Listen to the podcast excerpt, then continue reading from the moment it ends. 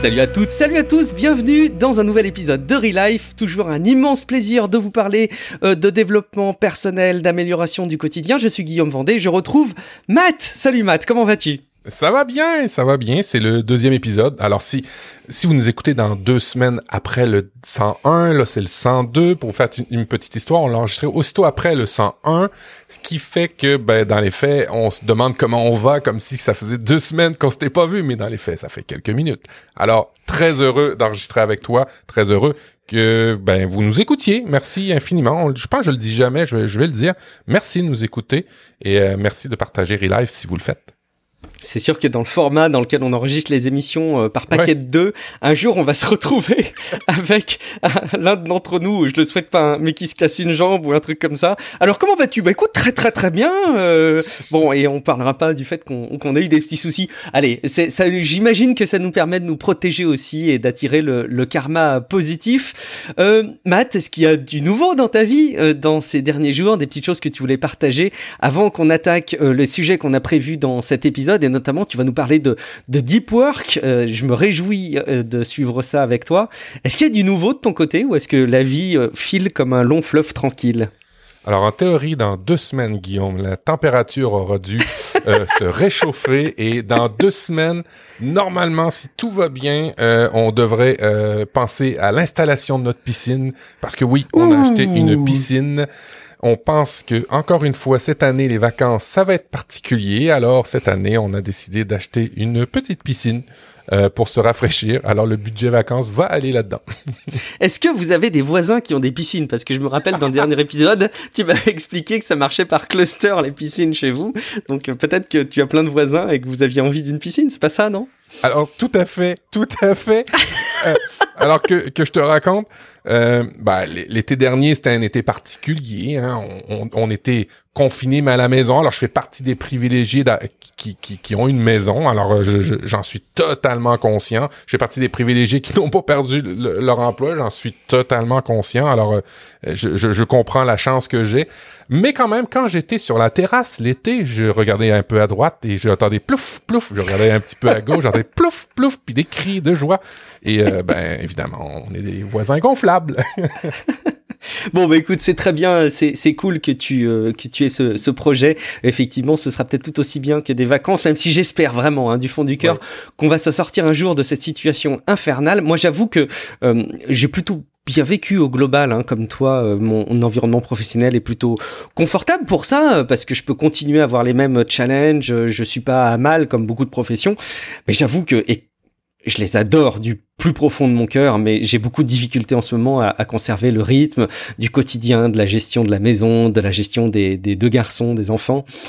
C'est vraiment le truc où tu accumules les responsabilités et tu te rends compte qu'on n'est pas des surhommes, on n'est pas des personnes avec des super pouvoirs tous autant qu'on est. Et c'est difficile en même temps de le vivre, c'est difficile de se plaindre malgré tout. Une situation drôlement particulière, je suis sûr qu'on va avoir plein d'enseignements, mais vivement que ça se termine. On a des avis, Matt, et plus précisément des messages qui nous ont été envoyés sur Encore. Alors, si vous avez réagi donc à l'épisode où je vous parlais de sommeil, on vous a posé une question en particulier là-dessus. Peut-être que vous avez envoyé des messages, mais on les a pas encore écoutés et on les a pas encore diffusés. Mais cette fois-ci, on a des messages qu'on avait déjà reçus avant de... Alors, le premier de JB, c'est ça, Matt? Oui, JB, en fait, c'est Jean-Baptiste Le Leriche qui nous a été envoyé il y a quelques jours. Bonjour Elife, c'est JB. D'abord, bravo pour votre émission. Il me semble que le podcast minimaliste avec Florent Conti est le même que l'épisode précédent, Sommeil minimaliste numérique. Voilà, je vous avais laissé un message sur Messenger disant la même chose. Est-ce que vous pouvez vérifier ? Merci. Alors, est-ce qu'on a vérifié, Guillaume ? Écoute, c'est terrible parce que je crois qu'on a vérifié et en fait, on n'a pas trouvé la solution. Non. C'est-à-dire que je ne sais pas où est parti cet épisode. C'est vraiment un truc dingue, c'est que pourtant, on a des backups, on a des sauvegardes, etc. Mais je ne crois pas qu'on ait retrouvé l'épisode. Et alors... En toute transparence, il faut qu'on se replonge dedans, mais on n'a pas réussi à trouver la solution jusque-là. Moi, par contre, ça m'a amené, alors en l'occurrence pour Tech Café, et c'est peut-être quelque chose qu'il faut qu'on fasse pour ReLife, Matt, mais il y a un outil que j'adore si vous êtes dans la production, et je sais que tu adores, Matt, puisque tu me l'avais même recommandé en premier, c'est Auphonic, qui a cette capacité à traiter le son et à niveler un petit peu le volume des différents intervenants dans un podcast, au top. Mais il a aussi une grosse vertu pour moi, en l'occurrence pour Tech Café, c'est qu'il envoie le fichier partout. Il l'envoie sur Google Drive, il l'envoie sur un FTP, il l'envoie sur Archive.org, et en fait, j'ai mon fichier qui est envoyé de partout, et je pense que ça m'aide énormément dans la tranquillité. Il faut peut-être qu'on mette en place ces éléments-là. Bon, en tout cas, JB, merci beaucoup de ta vigilance, merci de nous solliciter sur ce sujet, et on va évidemment continuer à se pencher sur la question, mais honnêtement, j'ai très peu de bons espoirs. Dommage. Alors peut-être que l'épisode 100 n'était pas l'épisode 100, vu qu'on en a perdu un. Message peut-être. Suivant de Zizou. Dans notre cœur, c'était le numéro 100, de toute façon. Ouais, c'est ça. Dans les faits, on en avait enregistré un, que le son était pourri au tout début. Fait que les comptes sont bons, mesdames et messieurs. Bonjour à toute l'équipe de ReLife. Je souhaitais revenir sur la démarche de Guillaume en termes de lecture. J'ai pensé, parce que j'ai discuté de cela avec ma collègue hier, et je trouvais ça assez intéressant dans le sens où moi j'ai appliqué la même méthode, c'est-à-dire d'avoir une sorte de planning de lecture pour me forcer à finir des livres, et j'ai abandonné en fait après 3 ou 4 mois, même si j'avais lu pas mal de livres, notamment à cause de ce terme forcé, et ça m'avait fait abandonner, j'avais perdu ce plaisir de lecture. Maintenant, j'ai plutôt changé d'approche et ça me va bien depuis 6 mois à peu près, plus de 6 mois. Je lis beaucoup plus de livres maintenant. J'en choisis 3 ou 4 en même temps, voire 5. Et en fonction de l'humeur, je vais en choisir un le soir au moment où j'ai commencé à lire. Et ça marche plutôt bien chez moi, j'en finis plusieurs. Et si il y en a un livre que j'ai pas envie de finir, tant pis. Il reste dans la bibliothèque et je le sors plus, quoi. Voilà, c'est tout. Bye. Je pense dans le cas de Zizou, c'est qu'il il s'est créé son habitude. Alors, il n'y a plus besoin d'avoir son support ou de sa méthodologie. C'est possible. Au passage, continuez à nous envoyer des messages avec des environnements d'oiseaux gazouillants et printaniers. C'est fort agréable. Merci beaucoup, Zizou. Tu sais, je comprends aussi son point, qui est de dire qu'il y a une forme d'obligation. Et en fait, je vais récupérer un truc que j'avais mis dans la partie inspiration et je vais le mentionner tout de suite en intro, Matt. J'espère que tu m'en veux pas de bousculer notre conducteur comme ça. Mais pour moi, son point de vue, celui que j'adopte là et les points de vue que vous pouvez avoir... il est vachement plus facile de les appréhender si on répond à 3 questions d'un coup. C'est une démarche que j'ai commencé à avoir sur plein de sujets de mon quotidien, de mon côté, et qui m'aide beaucoup à faire des arbitrages de ce type. Je réponds à 3 questions maintenant. C'est je regarde ce que j'ai fait, je regarde ce que je fais, et je regarde ce que je veux faire. La question, si tu veux, c'est juste de mettre une temporalité différente sur les thèmes qui alimentent ma vie. Et en fait, j'aime bien regarder, qu'est-ce que j'ai fait, et il n'y a pas une contrainte de temps particulière. Je suis pas en train de dire qu'est-ce que j'ai fait cette semaine, qu'est-ce que j'ai fait de ma vie, etc. Mais juste, je me pose cette question, qu'est-ce que j'ai fait? Qu'est-ce que je fais et qu'est-ce que je veux faire? Et dans ma démarche de qu'est-ce que je veux faire, je veux lire plus. C'est vraiment une démarche dans laquelle j'ai voulu m'installer depuis quelques temps, notamment depuis ce début de l'année. Quand je regarde en parallèle et que je réponds à la question ce que je fais, si ça se trouve, en ce moment, je suis en train de regarder une vidéo sur YouTube, je suis en train de perdre du temps, je suis en train de faire quelque chose qui n'a rien à voir. Et je regarde aussi ce que j'ai fait, à savoir le nombre de livres que j'ai lus, le nombre de choses que j'ai faites. Je suis pas en train de dire qu'il faut absolument lire, qu'il faut se tenir une rigueur, ou qu'au contraire, il faut pas avoir de rigueur et pas de discipline. Je suis pas en train de dire qu'il faut s'infliger des habitudes ou au contraire s'en libérer. Je suis juste en train de dire qu'une des manières que j'ai trouvé moi d'arbitrer à un moment donné ma démarche, la manière dont je m'organise, c'est juste de me poser parfois, régulièrement, une fois par semaine, une fois par mois, et de me poser ces 3 questions. Qu'est-ce que ça m'inspire de me dire qu'est-ce que j'ai fait? Qu'est-ce que je fais et qu'est-ce que je veux faire? Je sais pas si c'est quelque chose qui, toi, pourrait t'inspirer, Matt, dans ta démarche, dans tes arbitrages du quotidien. Ce que je fais, en fait, c'est d'avoir un état de conscience de ce que tu fais au moment présent. C'est un truc que je pratique énormément. Ça s'est beaucoup améliorer en fait la prise de conscience de ce que je fais du moment présent depuis que je fais de la méditation. C'est sûr, il y a un lien là-dedans. C'est vrai que lorsqu'on se fixe des objectifs et qu'on prend ce moment de pause pour dire qu'est-ce que je fais là? Ça remet tout de suite les pendules à l'heure. Dans mon cas à moi, hein, je vais y aller comme ça. Ça remet tout de suite les pendules à l'heure. Évidemment, la perspective de ce que j'ai fait, c'est plus j'ai remis mes pendules à l'heure, plus ce que j'ai fait va être conséquent. Alors, je comprends très bien ta méthode, et ce que je fais est assez important, je trouve, dans une période où on a beaucoup de moyens, de stimulus. Tellement. Comment on dit, des stimuli? De stimuli, désolé. Alors, c'est vraiment la période, quand on travaille avec des gens qui comprennent ce qu'ils font au moment présent n'est peut-être pas la bonne affaire, ou même vous-même, c'est vraiment, vraiment chouette. Alors, c'est super intéressant, cette phrase, enfin, ces trois questions-là à se poser. Moi, j'attire votre attention sur ce que vous faites. C'est excessivement important, je pense, de remettre toujours ça en perspective par rapport à vos objectifs. Et ça permet de mettre en lumière des dissonances cognitives quelque part, hein. C'est-à-dire que quand tu dis, dans mon cas, c'était vraiment le cas, je veux plus lire. Qu'est-ce que j'ai fait? J'ai passé vachement de temps à regarder des vidéos. Qu'est-ce que t'es en train de faire? Je suis en train de regarder mes mails ou un truc qui est pas bon. Voilà, ça permet de mettre ça en lumière. Matt, j'avais 3 petits trucs, moi, à partager. Je vois qu'on les a mis dans le conducteur avant le dossier. Je sais pas si c'est hyper pertinent. Comment est-ce qu'on fait? Est-ce qu'on parle d'abord de deep work avec ton dossier, ou est-ce que je livre très rapidement mes petits trucs? Qu'est-ce que tu penses qui est le plus pertinent? Vas-y avec tes petits trucs, voyons. Allez, je vais boucler mes petits trucs, j'en ai pas beaucoup en plus, et ça va aller très très vite. Le premier, c'est une vidéo sur YouTube qui est très cool, qui en plus a été recommandée par Léo Duff, Matt. Alors bon, c'est un gage de qualité quand même, notre copain Léo Duff. Et c'est pas et du c'est... tout parce que c'est son ami à lui aussi. Bien sûr que non, c'est parce qu'il a trouvé la vidéo très pertinente, mais au-delà de ça, la vidéo est très cool. En fait, c'est une vidéo qui en 25 minutes vous explique de manière très très pédagogique et avec un regard très je trouve life hacking, hein, comment faire son câble management, c'est-à-dire comment faire en sorte que vos câbles ne traînent pas partout sur votre bureau. Si jamais vous voyez l'état de mon bureau en ce moment, qui est un bureau temporaire, qui est en mode confinement dans ma chambre, etc., je pense que vous auriez envie de pleurer ou de vous moquer de moi, et vous auriez bien raison, mais j'ai vraiment hâte de pouvoir mettre en application cette vidéo dans le petit studio que je me créerai, et je pense que ça peut vous aider. Il y a des astuces que je ne soupçonnais pas dedans qui sont très malignes, donc peut-être que ça vaut le coup d'aller regarder la vidéo. La deuxième chose, j'avais dit dans le présent épisode que je m'étais mis à boire. Alors non, je ne suis pas saoul en permanence, très très rarement, même pour tout dire. Mais je bois de l'eau parce que j'ai découvert un service. Alors j'étais totalement victime d'une recommandation qu'on m'a fait à titre individuel.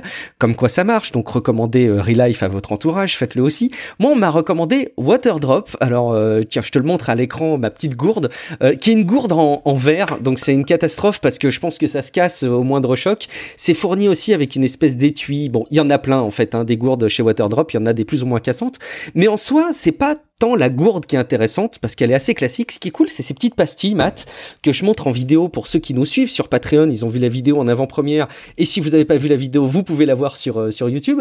Ce sont donc des petites pastilles. Alors là, elles sont conditionnées par petits étuis, et tout simplement, c'est des pastilles alors qui vont vous paraître très très artificielles, mais qui vous parfument l'eau et qui vous donne un petit côté effervescent. Alors, si vous le mettez dans un grand verre d'eau, ça va vraiment vous donner une impression de soda avec une espèce d'effet effervescent.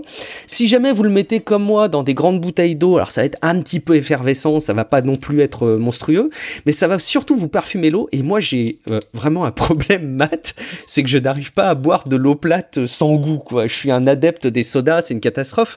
Et donc, tu vois, hop, mon petit geste, tac, je mets ma petite pastille, et donc ça me fait de l'effervescence, ça me le parfume. Il y a plusieurs goûts, avec plusieurs saveurs, et l'état d'esprit qu'il y a derrière cette boîte Waterdrop est hyper intéressant. C'est que ils se basent que sur des fruits en fait, et ils ont un process de production de ces pastilles qui est plutôt respectueux de l'environnement et qui se base pas sur de la consommation de sucre. Donc il y a pas de sucre ajouté, c'est juste constitué de fruits à la base. Et leur philosophie, c'est de dire on veut que les gens aiment boire surtout de l'eau du robinet, et qu'il y ait pas de la consommation d'eau minérale, qu'il y ait pas de la production de plastique massive, et qu'en même temps on consomme pas à outrance des ressources pour boire de manière parfumée, et que ce soit respectueux du corps et de l'environnement. Et je trouve leur philosophie plutôt cool. moi, elle m'a plutôt convaincu et honnêtement, ça contribue à m'avoir mis mon rituel de boire de l'eau plate du robinet tous les jours, voire même 2 fois par jour. Je fais partie de ces gens qui maintenant ont besoin d'aller faire pipi assez souvent. Avant, ça ne m'arrivait pas et maintenant, j'ai souvent la vessie qui explose parce que je bois beaucoup. Ce qui, je pense, est bon signe. Donc peut-être que ça marchera pour vous. Je vous ai mis, ça ne gâche rien, mais vous n'êtes pas obligé de le faire, un petit lien de parrainage dans les notes de l'émission si jamais ça vous intéresse. Et dernier truc, et promis, après, je te laisse toute la place, Matt. Je voulais vous recommander le Happy Self Journal. C'est un journal quotidien pour les enfants. Alors, il y a 2 versions. Il y a une version 6 à 12 ans et l'autre qui est pour les 12 ans et plus, dont la maquette est très, très bien faite. Ouais. Et c'est un carnet que votre enfant peut s'approprier. Et ça va l'aider à avoir une démarche quotidienne, donc régulière, pour faire preuve de gratitude et essayer d'avoir un esprit positif. Donc chaque jour, il y a des petites icônes avec la petite emoji du jour qui l'entoure, 3 choses positives, la citation, des espèces de petites phrases à cocher pour relever des petits challenges, des petits conseils, des trucs tout bêtes, mais en gros, recommander à toute ta famille d'avoir des sujets de discussion pour partager les trucs positifs qui sont passés dans la journée. Bref, un truc hyper bidon, mais tellement bien fait et tellement bien réalisé et tellement bien pensé que je trouve que ça mérite vraiment la recommandation. Le fait qu'il y ait 2 formats, un format pour les 6-12 ans et un format pour les plus de 12 ans est aussi plutôt approprié. Ah, il y a juste un truc négatif, c'est que ça coûte un fric incroyable, ça coûte quand même 25 balles. Alors 25 balles, il y a la qualité de réalisation, il y a la qualité graphique. Honnêtement, ça les vaut, mais je peux comprendre que tout le monde n'ait pas envie de consacrer 25 € pour ça. La livraison est gratuite, en tout cas dans l'Union européenne pour les commandes de plus de 60 €, donc peut-être que ça vaut le coup de les commander par paquet, de vous coordonner. Testez, moi avec mon fils ça a bien fonctionné pour l'instant, c'est aussi un sujet qui nous permet de temps en temps dans la journée, quand il y a des moments qui se passent un peu moins bien, on a besoin d'affronter nos points de vue, de dire, ben, je sais pas, raisonne par rapport à ton cahier jaune, puisque le sien à son âge est de couleur jaune, et ça nous fait des petits rappels comme ça à l'ordre, et à lui et à moi, et je trouve que c'est une belle démarche, et je voulais juste la mettre en avant dans ReLife. Est-ce que tu connaissais Matt, le Happy Self Journal? Non, je le connaissais pas. Il y en a d'autres. J'ai fouillé pour avoir au Canada. Il y en a d'autres versions hein, qui sont moins chères. À ce compte-là, on peut se demander si on peut pas se le faire soi-même ou trouver des applications. Mais je pense que ce qui est vraiment super intéressant dans ça, c'est la démarche en arrière de prendre un moment pour passer sa journée. C'est une bonne habitude à prendre avec vos enfants. C'est même peut-être un beau moment à prendre avec eux pour ça. Ouais. Alors c'est chouette. Non, je recommande l'idée. Je sais pas si le journal je le recommanderais parce qu'il est quand même il est assez onéreux. Mais une fois que c'est dit, c'est effectivement là, il est onéreux, mais il y a une qualité de production, c'est indéniable dans ce qu'on voit là, ouais. Je pense que c'est un objet qui va garder de toute manière. Je sais pas si on renouvellera systématiquement le truc, mais c'est un objet qui va garder et ça, c'est important. Ouais. Matt, ma gourde Waterdrop avec la petite pastille Focus est prête. Je suis tout oui pour suivre ton dossier sur le deep work. Alors, je sais que tu aimes bien l'utilisation du français et de pas utiliser de manière abusive les formulations anglophones. Alors, est-ce qu'il y a une autre manière de dire ça ou est-ce que c'est la seule manière qu'on a de mettre en avant le deep work ? Alors c'est le travail en profondeur, on va dire ça comme ça peut-être. Ça vient d'un titre d'un livre hein, de Carl Newport qui, je fais un disclaimer, ça vient de un podcast de Priscille Livnet qui parlait de ça, le deep work, pilier d'une vie en pleine de sens, de son podcast Productive You, et ça vient aussi de Onuz Karapinar. Qui est très très productif au niveau de Medium, qui en avait fait un résumé. Alors disclaimer, là, je me suis basé, mon dossier vient de ces deux liens là. Je n'ai pas lu le livre, mais tous les bons concepts sont là et évidemment je vous encouragerais, étant donné que c'est un livre, si vous aimez ça, si ça vous parle et que vous voulez en apprendre plus, d'acheter le livre, c'est sûr. Alors deep work, ça vient du principe que on est très, très distrait en ce moment. Gérer des distractions est l'un des problèmes les plus courants lorsqu'il s'agit de productivité. On pense souvent à tort qu'une journée bien remplie, ce sont des journées remplies de plein de tâches. Alors, ce n'est pas forcément vrai. En réalité, notre cerveau aime le travail en profondeur, les choses sur le long terme. On en a déjà parlé dans nos émissions, mais je trouve que c'est assez important de le relayer. Évidemment, là-dedans, ça parle de l'ennemi de la productivité, le multitâche. On en entend souvent parler. On le vénère. On a même tendance à dire « Ah, cette personne-là, elle en fait beaucoup. » Ouais, mais en bout de ligne, est-ce qu'elle fait des choses qui ont une valeur pour l'entreprise, qui ont une valeur pour la société, tout dépendant là où vous travaillez? C'est des bonnes questions à se poser. Les recherches sur le cerveau montrent qu'on ne peut pas penser à plusieurs choses en même temps. Alors, ça, ça vient de donner un coup dans les reins du multitask et de ceux qui pensent que c'est vraiment chouette. La technologie nous pousse à être multitâche. Évidemment, c'est un des effets. Ça nous pousse, mais comment je dirais bien ça? C'est à vous de prendre la mesure de ça et de ne pas reporter la faute sur les outils. On se comprend bien. Ça ruine effectivement la productivité à cause du résidu d'attention, c'est un terme qui vient de Sophie Leroy, professeure à l'université de Washington de Bothwell. Le résidu d'attention, c'est-à-dire que lorsqu'on passe d'une tâche à une autre rapidement, avec des notifications, avec des alertes, des alarmes, des téléphones et ainsi de suite, ben il y a toujours un résidu d'attention que vous perdez. Alors, on bâtit là-dessus. Alors là, je fais une aparté sur Deep Work et je vais vous parler d'un élément que j'ai découvert en lisant ça. Alors, il y a un résidu de dossier que je vais faire, on se comprend, un clin d'œil, sur le FOMO et l'infomania. J'ai découvert ça. Le FOMO, c'est un terme anglais qui vient de « fear of missing out », c'est la peur de manquer de quelque chose. Il y a beaucoup de gens qui en sont victimes dans les médias sociaux. On est tout le temps en train de dérouler le flux de ces médias sociaux-là pour avoir toujours la dernière information. Alors, on a peur de manquer de tout ça. Mais il y a aussi quelque chose qui est arrivé dans les années 80, ça s'appelle l'infomania, qui est pas très loin en fait du FOMO. L'infomania a été désignée la première fois dans les années 80 par Elisabeth Ferrarini.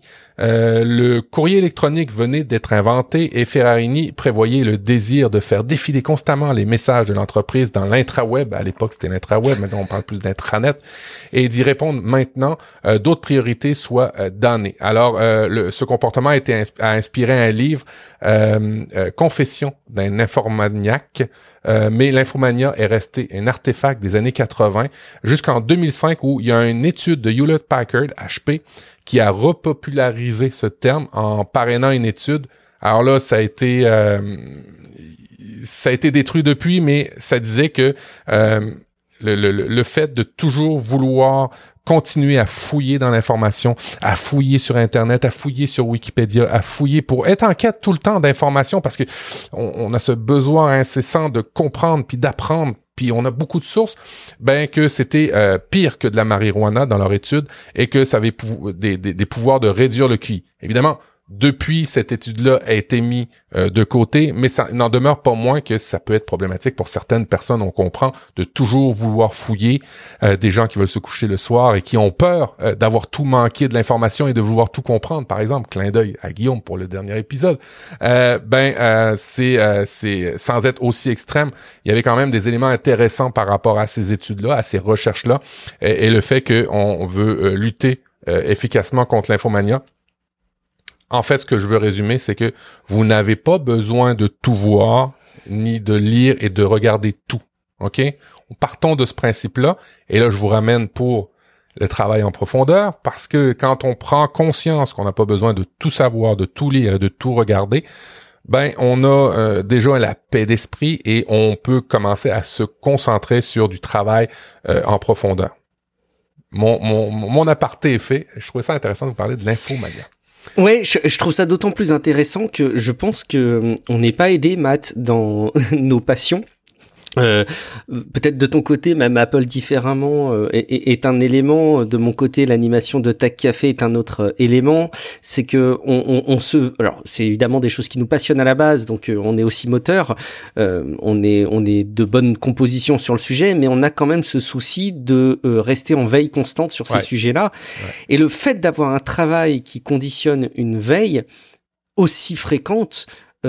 Et est un élément aussi très dur à porter, je trouve. C'est une des raisons pour laquelle j'ai vraiment une approche avec ReLife qui est très différente, c'est que c'est pas quelque chose que je subis dans la préparation.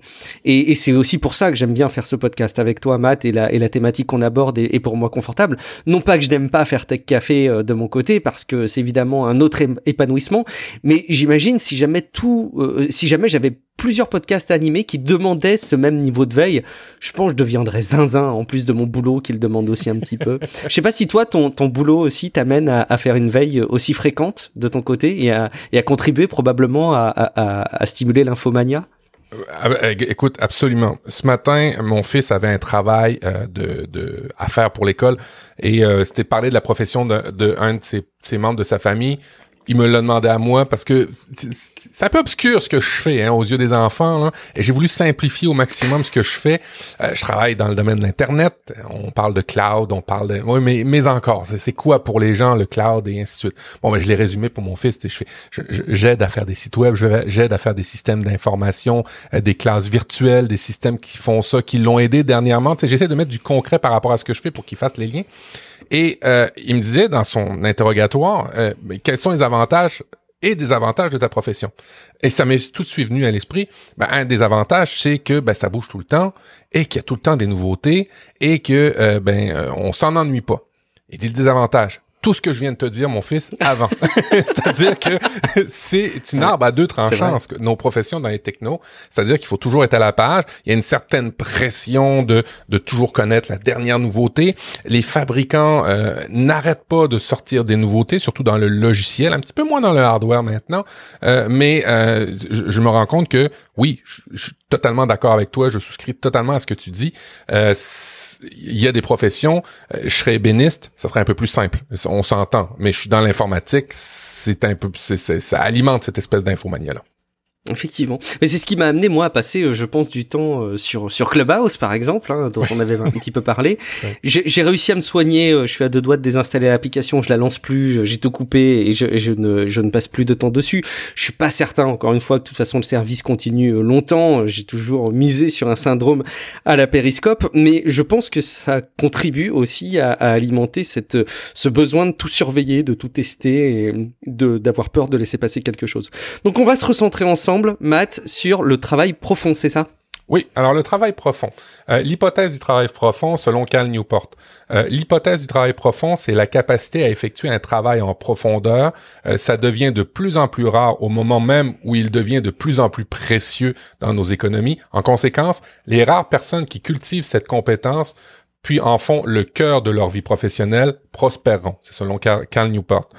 On se comprend, on est dans un monde qui bouge, on est très, très stimulé. On a une tendance à favoriser ou même à dire que les gens qui font du multitask sont vraiment productifs, alors que c'est dans les faits factuellement pas nécessairement vrai.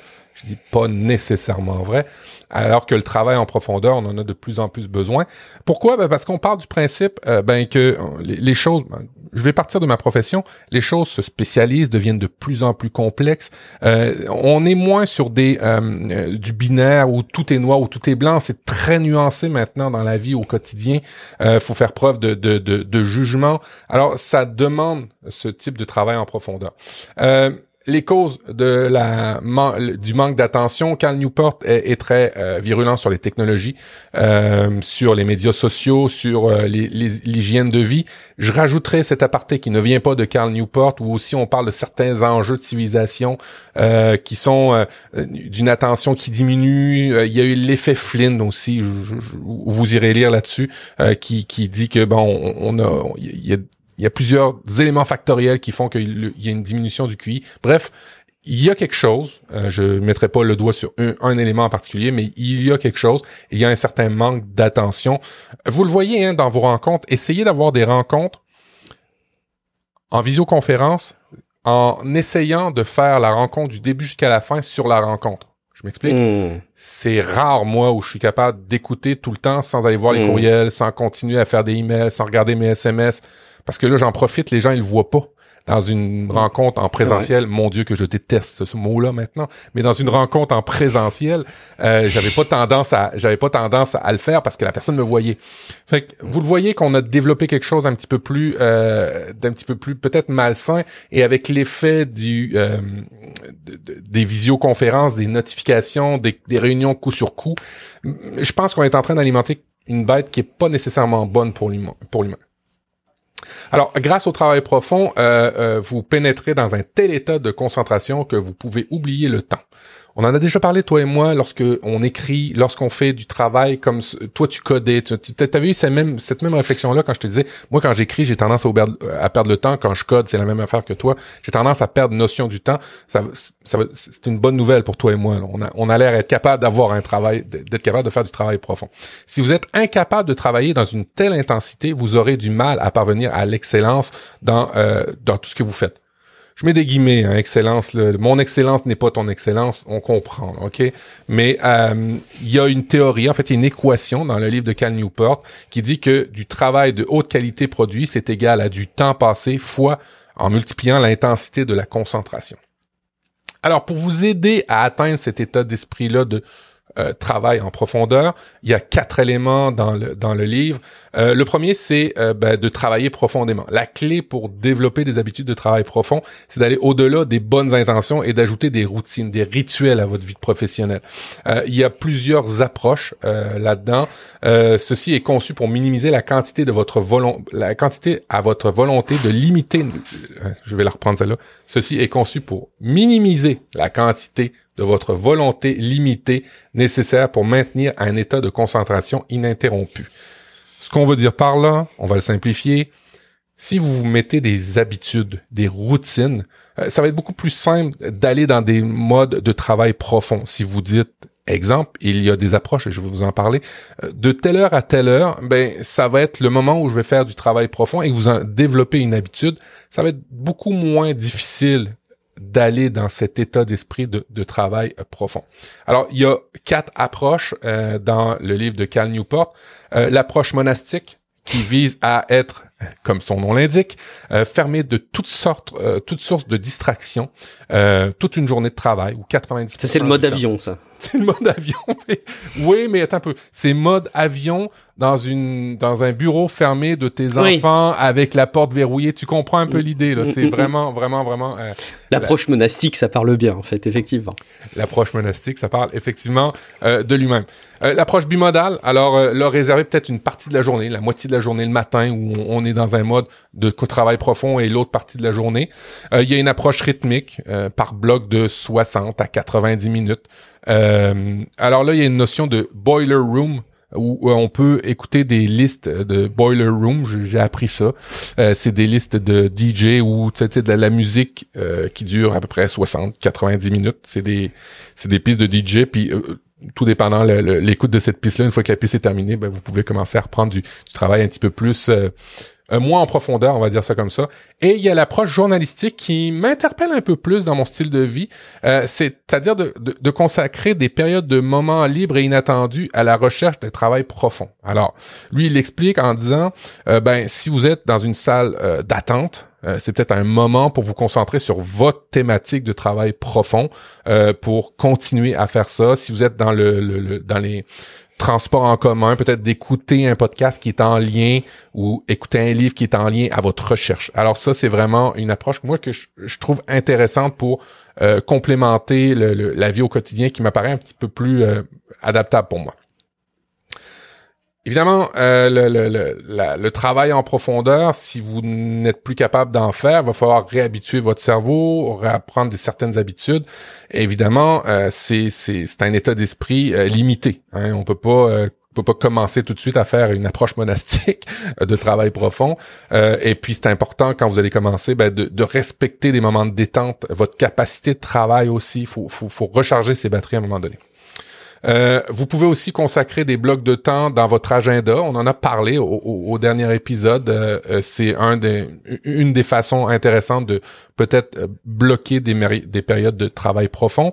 L'idée n'est pas nécessairement de respecter tout à la lettre, mais c'est de cultiver une espèce de conscience sur la manière dont vous pouvez passer votre temps plutôt que d'opérer sur le mode pilote automatique. Évidemment, il rappelle de commencer progressivement. Il y a un élément qui est intéressant dans tout ce que j'ai lu sur Carl Newport, sur Deep Work, réapprendre l'ennui. Newport suggère que de nous réorganiser nos horaires pour nous concentrer plutôt que de planifier des pauses pour les distractions. Alors, c'est un changement de paradigme. On est toujours dire, je vais me prendre une pause dans 15 minutes. J'ai mon heure de dîner. Le soir, je vais écouter ça. Et lui, c'est plus à l'inverse de préparer des périodes dans nos horaires pour se concentrer. Je pense que c'est un peu ce que tu as fait avec ta liste de lecture. Hein. C'est des périodes que tu t'es donné dans ton agenda pour te concentrer. Alors, pour le moment, tu coches toutes les cases, Guillaume. C'est très bien. Oula. Prenez une période pendant laquelle vous êtes occupé physiquement, mais pas mentalement. Marchez, faire du jogging, aller au travail, vous doucher et concentrez votre attention sur le seul problème bien défini que vous avez à faire. Alors, c'est de réapprendre à pas être multitask, mais si vous allez marcher et que vous pensez à votre dossier, pensez juste à votre dossier. Dans ces moments-là, vous pouvez faire. Conseil actionnable, lorsque vous trouvez dans une file d'attente ou que vous avez du temps à tuer, décrochez pas votre téléphone. Demandez-vous que puis-je faire pour résoudre mon problème du moment. On en a parlé dans tes 3 questions tantôt. Qu'est-ce que je fais là présentement? Là? Des fois c'est des habitudes de prendre le téléphone par habitude. On a du temps à perdre et c'est fou moi comme je le fais là. Puis je m'en rends compte. C'est terrible. Mm. Évidemment, lui, dans le 3e point pour nous aider, il est très très virulent sur les médias sociaux. Si vous utilisez Facebook il est virulent, mais en même temps, il comprend qu'on peut pas, pour certains, s'en passer complètement. Mais ce qu'il dit, par exemple, c'est si vous utilisez Facebook pour garder contact avec votre famille, quand vous l'utilisez, prenez contact avec votre famille. Déroulez pas la page pour voir des petits chatons ou moi en ce moment je me rends compte de plus en plus, mais c'est des vidéos, je pense c'est le démotivateur, un truc comme ça, c'est des gens qui travaillent. Ah, je me fais avoir, c'est une horreur, c'est trop bien fait ce truc. c'est ça, c'est des gens qui travaillent le bois ou c'est des gens tu vois un carrossier qui retape une voiture, mais jamais tu irais regarder ça quoi, jamais. Oh. Et tu sais qu'au passage, j'avais été, je trouve que j'avais trouvé les bons termes, mais quand ça te concerne pas, c'est toujours plus facile. Et surtout quand ça concerne tes enfants, tu fais preuve de plus de bonne volonté que pour toi-même. Mais mon fils, j'avais essayé de lui transmettre le fait qu'il aille plutôt regarder sur YouTube des vidéos qui répondent à des questions qui se posent. Je suis incapable d'appliquer ce truc, quoi. Moi, de mon côté, je le fais pas. Et je me retrouve effectivement à retrouver comment un ébéniste a fabriqué son propre maillet, qui est très beau. Il est magnifique son maillet, mais c'est terrible quand on perd du temps à des trucs qui servent à rien. Et là, quand je me pose les 3 questions, je vais te dire je souffre. Hein. Qu'est-ce que j'ai fait? Qu'est-ce que je fais? Qu'est-ce que je veux faire? Là j'ai mal. Oh. Je pense que vous reconnaissez tous présentement. Oh oui, là.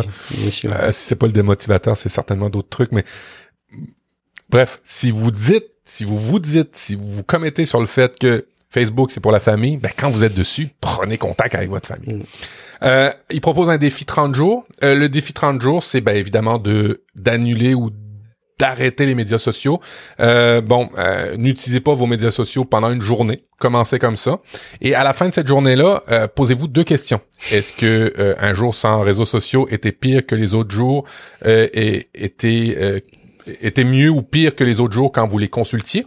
Puis l'autre question, c'est quelqu'un a-t-il remarqué ou s'est soucié du fait que vous n'étiez plus sur les médias sociaux? Alors, c'est 2 questions qui sont intéressantes. Si vous voulez faire relever le défi, ça peut être intéressant. Tu sais que on avait fait, je sais pas si tu l'avais entendu, mais un épisode avec un adolescent, alors assez âgé, mais un adolescent quand même dans Tech Café, qui nous faisait un témoignage de sa vie et des usages numériques qu'il avait. Alors attention, c'était pas n'importe lequel, il était plutôt dans une démarche de minimalisme, mais il avait expliqué que quand il avait supprimé Instagram et qu'il ne répondait plus de facto aux sollicitations qu'il pouvait avoir sur Instagram, ses copains s'étaient inquiétés. Et donc là, je pensais à la question que tu poses, ouais. Quelqu'un a-t-il remarqué ou il souciait du fait que je n'y étais plus. Bon, en fait, oui, ok, ils vont s'en soucier, et au pire, une fois qu'ils vont s'en soucier, ils vont trouver un moyen de vous contacter et ils seront assez vite rassurés, mais dans les faits, effectivement, il y a très très peu de chances que ça ait un impact si profond que ça, finalement. Et là, je vais répondre à certains amis ou certains commentaires que j'ai dans les médias sociaux. Oui, mais on a le droit de se divertir. Oui, effectivement, on a le droit, on a le droit de se divertir, mais il y a une espèce de jugement puis d'arbitrage qu'il faut avoir. Si on déroule, comme je l'ai dit, sans réelle intention de ce qu'on fait, je pense que là, c'est moins bon. C'est pareil pour les boutiques en ligne. Pourquoi aller sur une boutique en ligne si on n'a pas besoin? C'est dans une démarche de minimalisme, mais vous comprenez un peu, on devient à certains égards des zombies des fois quand on est en arrière, et il faudrait avoir des caméras en train de nous filmer quand on fait ça, et de se regarder pour prendre une pleine conscience de ce qui nous arrive. Je juge pas, je fais juste vous dire ce qui m'arrive moi. C'est quand même souvent cette phrase, je le dis d'autant plus que je peux être amené à le dire, mais c'est souvent la phrase qu'on utilise pour justifier l'injustifiable en pleine connaissance de cause. Et tu as raison sur les boutiques en ligne. Le pire du pire, je pense, c'est quand on va sur Deal Labs, tu sais, les sites qui listent les bons plans, alors que t'as besoin de rien. Je veux dire, on est tous comme ça, aller sur Deal Labs, aller suivre les bons plans. Mais en fait, enfin, tu vas même plus, c'est-à-dire que pour moi, c'est le summum. C'est-à-dire qu'on va même plus forcément chercher à consommer. C'est qu'on va chercher à optimiser une consommation dont on n'a pas forcément besoin à la base. Et encore une fois, je jette la pierre à personne parce que je le suis dans ce cas-là. Je le vois. Par contre, ce qui est important, c'est d'en être conscient et peut-être essayer d'infléchir un peu la course et de travailler, de mettre ça en perspective de ce qu'on veut faire. Ouais, puis... Pour ceux qui ont des enfants, est-ce que c'est vraiment l'image que vous voulez laisser, l'héritage que vous voulez laisser à vos enfants?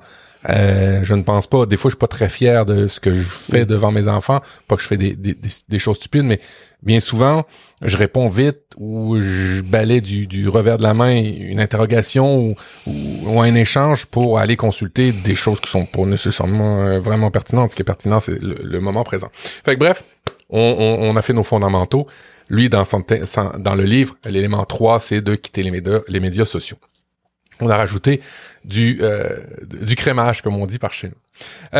Et le quatrième élément dans le travail en profondeur, c'est d'éviter le travail superficiel grâce à une structure.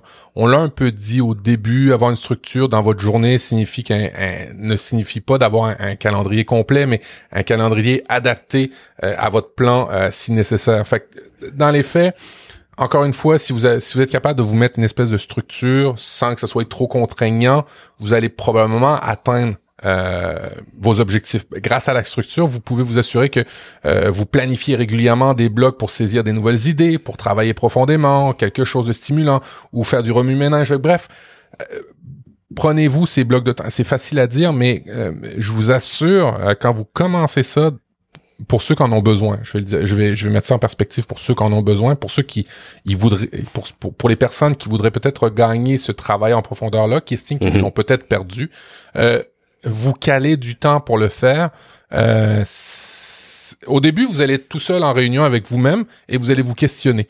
Alors, ça peut être très challengeant, mais justement, c'est ça l'idée un peu en arrière de ça, c'est au début, vous allez être un petit peu dépourvu face à votre solitude et à votre structure, mais au fur et à mesure du temps, je vous assure que vous allez y gagner, surtout si vous savez que vous avez ces choses-là à faire et surtout si vous vous êtes mis ces objectifs-là à faire. Fait que c'était les quatre éléments du travail profond. Bon, évidemment, tous ces livres de développement personnel-là, si vous retirez un élément qui peut être intéressant pour vous, je pense que ça a touché sa cible. 2, 3, 4, c'est encore mieux. Mais je trouve ça intéressant de partager ce type de résumé-là. Et encore là, je vous ai fait un disclaimer au début, je vous ai fait une mise en garde. Je n'ai pas lu le livre, je me suis adressé sur un podcast et un grand résumé de Onuz Karapinar et de Priscille Livnet. Écoute, moi, ça m'inspire très directement parce que je pense que tous autant qu'on est, on se plaint d'avoir une multitude de micro-tâches et de multitâches à faire.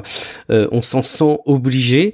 Écoute, je pense que dès demain, je vais me bloquer du temps dans mon agenda pro probablement quotidien, 1 heure par jour où je vais ne rien me bloquer d'autre que du travail de fond, du deep work. Je pense vraiment que j'ai plein d'éléments de mon boulot où je me dis oh, j'ai pas le temps d'avancer là-dessus, c'est un grand projet de fond parce qu'il y a ces petits trucs du quotidien qui me tombent dessus en permanence. Et ben je pense que je vais faire l'effort de me bloquer 1 heure chaque jour, probablement même créneau si j'y arrive, pour développer une activité de fond et en profond et évidemment en faire une habitude. Je sais pas si je vais y arriver, mais c'est très inspirant en tout cas. Oui, moi aussi j'ai trouvé ça intéressant d'en parler. Ça permet aussi de, bon, une fois la structure, de se mettre du temps et ainsi de suite, ça permettait aussi d'avoir une espèce de regard sur notre vie en ce moment. J'en ai déjà parlé dans une de mes capsules. J'ai un podcast perso où j'en parle. Je perds mon temps et je sais pas des fois où. Et c'est fou. Pas je perds mon temps quand je suis avec une personne. C'est pas ça, c'est que je perds du temps. Littéralement, je perds du temps. Et je m'en rends compte de plus en plus. Exemple, depuis que je suis en télétravail, j'ai gagné 1 heure et demie à peu près de transport que je n'ai plus à faire, mais je me cours encore après la queue dans toute la journée. C'est un terme chez nous, hein, je sais pas, mettez pas de connotation sexuelle par rapport à ce que je viens de dire là. C'est de perdre son temps là. Et la journée longue, je me dis j'ai pas le temps, mais merde, j'ai quand même 1 heure et demie de plus. Ouais. Alors je l'ai mis où ce temps-là? Alors ça me fait beaucoup réfléchir. Ouais, ce rapport au temps, il est compliqué, en plus dans des périodes comme celle qu'on vit. Je suis sûr que ça vous évoque des choses à vous qui nous écoutez. Et évidemment, on ne peut que prendre vos remarques. Alors si on peut vous inspirer éventuellement, n'hésitez pas à répondre un peu à la question qu'on va tenter d'insuffler dans cet épisode. C'est comment vous envisagez ce rapport de type deep work, ce travail, ce rapport au temps dans votre activité pro. Essayez en tout cas de vous poser la question et puis faites-nous part de vos retours. Êtes-vous capable de travailler en profondeur? Je vois que Matt est en train d'ajuster la formulation pour que ce soit au top dans les notes de l'émission. Merci. Répondez en tout cas à cette question pour qu'on puisse relayer vos retours dans les prochains épisodes et qu'on en discute ensemble. Alors j'ai évacué mon élément d'inspiration en intro, ce que je fais, ce que j'ai fait et ce que je veux faire. Matt, toi, tu as un élément d'inspiration que tu voulais nous partager. Je sens qu'il va me rendre jaloux. Alors oui, je pense que c'est pas encore rendu en Europe. Hein. Je sais pas. En tout cas, en France, méchant avec nous. Fitness Plus, hein, qui est un service de sport, on va dire ça comme ça, d'Apple, qui est compris dans certains forfaits. Hein, vous pouvez le prendre ou souscrire là-dessus. J'ai la chance d'avoir un forfait complet qui a tous les services d'Apple chez moi et pour lequel j'ai Fitness Plus. Et j'ai essayé à quelques reprises les expériences d'étirement en pleine conscience. Et j'y ai pris goût, là, mais c'est vraiment, vraiment bien fait. Je l'avais essayé à sa sortie. Fitness Plus était en anglais. Ça pouvait être rédhibitoire pour certaines personnes. Maintenant, il est en anglais, mais sous-titré français. Ce qui m'indiquerait que peut-être ça devrait sortir en France si vous ne l'avez pas encore. Je trouve ça vraiment, vraiment chouette.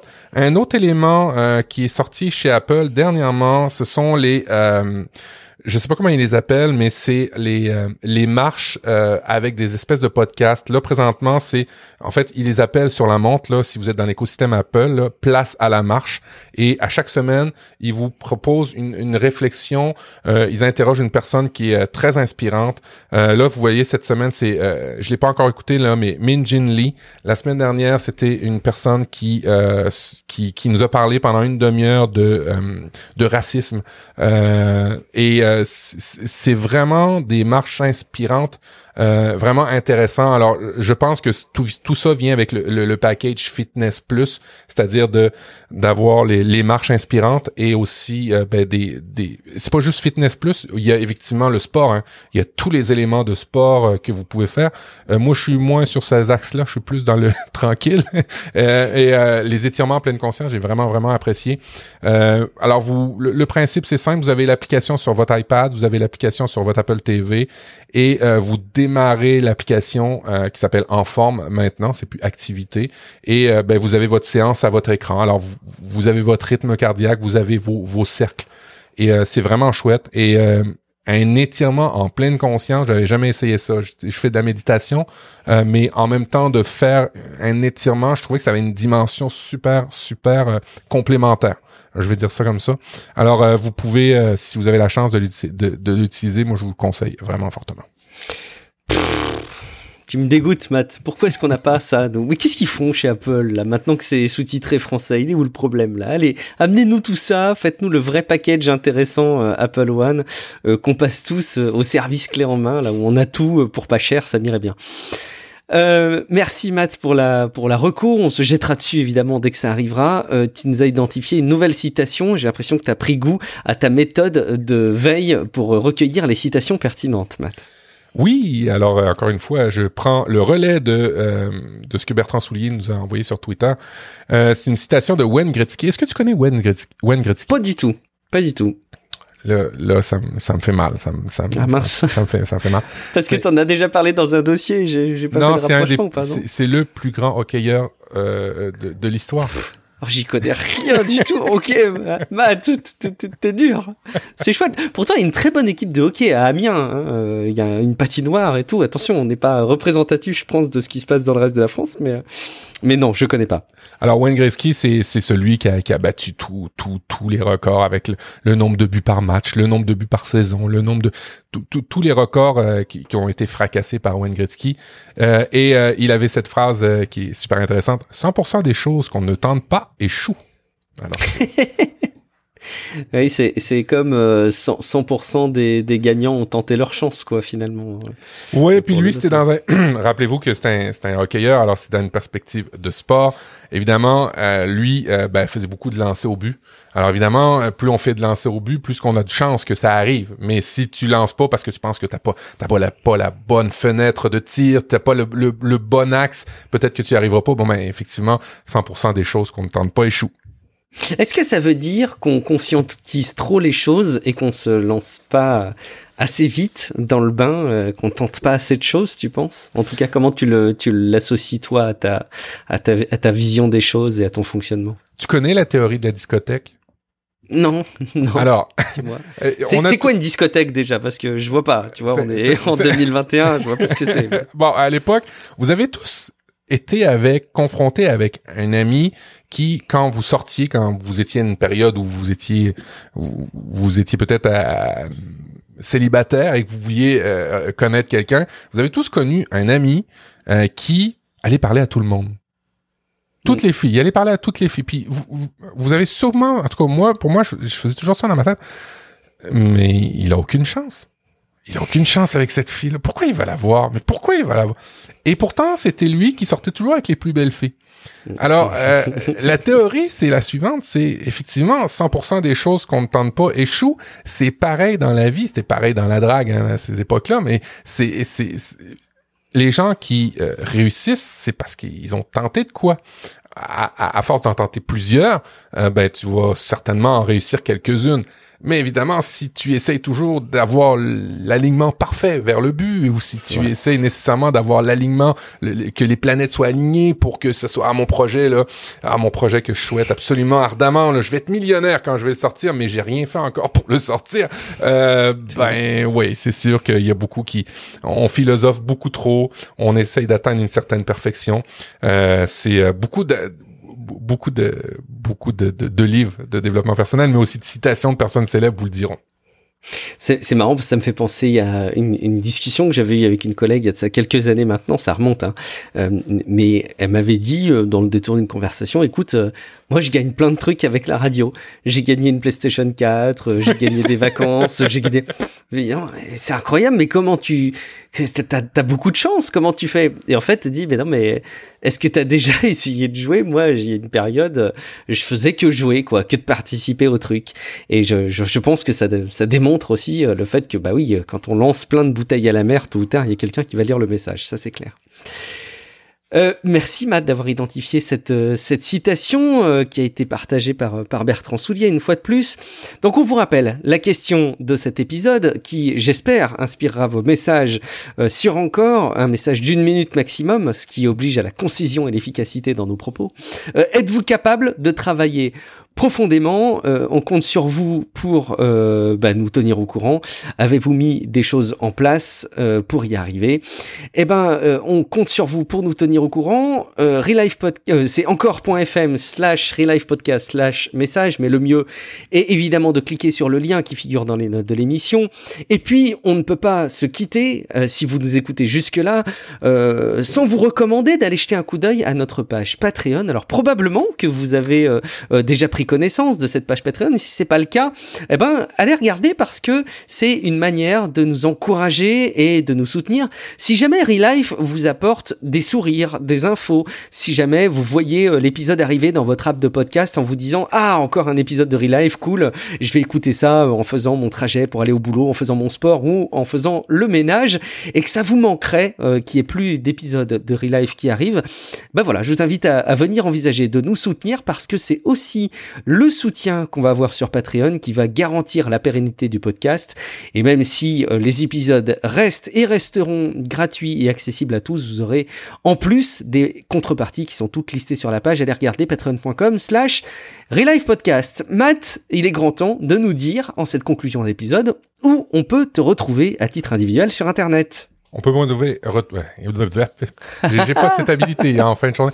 On peut me retrouver à profduweb.com, il n'y a pas de problème. Je voulais juste une petite aparté sur la page Patreon. Pensez pas que l'idée en arrière de ça, c'est de s'acheter une Ferrari. Oui, un jour on pourrait, ce serait bien, mais c'est pas ça. Idéalement, c'est pour payer des frais qu'on a de toute façon lorsqu'on fait du podcast. L'idée en arrière de ça, c'est que le podcast nous coûte plus de l'argent à faire, et aussi nous aider, typiquement, avoir un forfait Zoom. Zoom coûte de l'argent pour pouvoir avoir les enregistrements, pour pouvoir faire des enregistrements audio simplifiés. Zoom, ça coûte un certain montant. Des abonnements à des medium.com, des abonnements à Audible, acheter des livres pour vous donner du contenu. Évidemment, ce serait bien que ce soit un complément de revenu, mais pour le moment, ce serait vraiment de plus avoir à payer ces frais-là. Ce serait super chouette. Oui, et puis ça nous force nécessairement à continuer à faire attention à la qualité de notre travail. On espère que vous l'appréciez, en tout cas. Merci beaucoup, Matt. On te retrouve sur profduweb.com. Moi, c'est guillaumevendé.fr. Et puis surtout, on se retrouve aussi dans d'autres podcasts. Matt, si jamais on aime l'écosystème Apple, si on aime la philosophie des produits de la marque à la pomme, on peut te retrouver aux côtés d'Audrey Coulot dans Apple différemment. De mon côté, vous retrouvez l'actu tech hebdomadaire avec un regard critique, notamment sur les enjeux de société, dans Tech Café chaque semaine. Et donc, vous me retrouvez aussi individuellement sur guillaumevendé.fr. Merci beaucoup de votre fidélité. On compte sur vous aussi pour aller lâcher des petites étoiles et des petits commentaires dans Apple Podcast. Et on se dit rendez-vous dans 15 jours pour un prochain épisode de ReLife. Ciao à toutes et à tous. Ciao, ciao.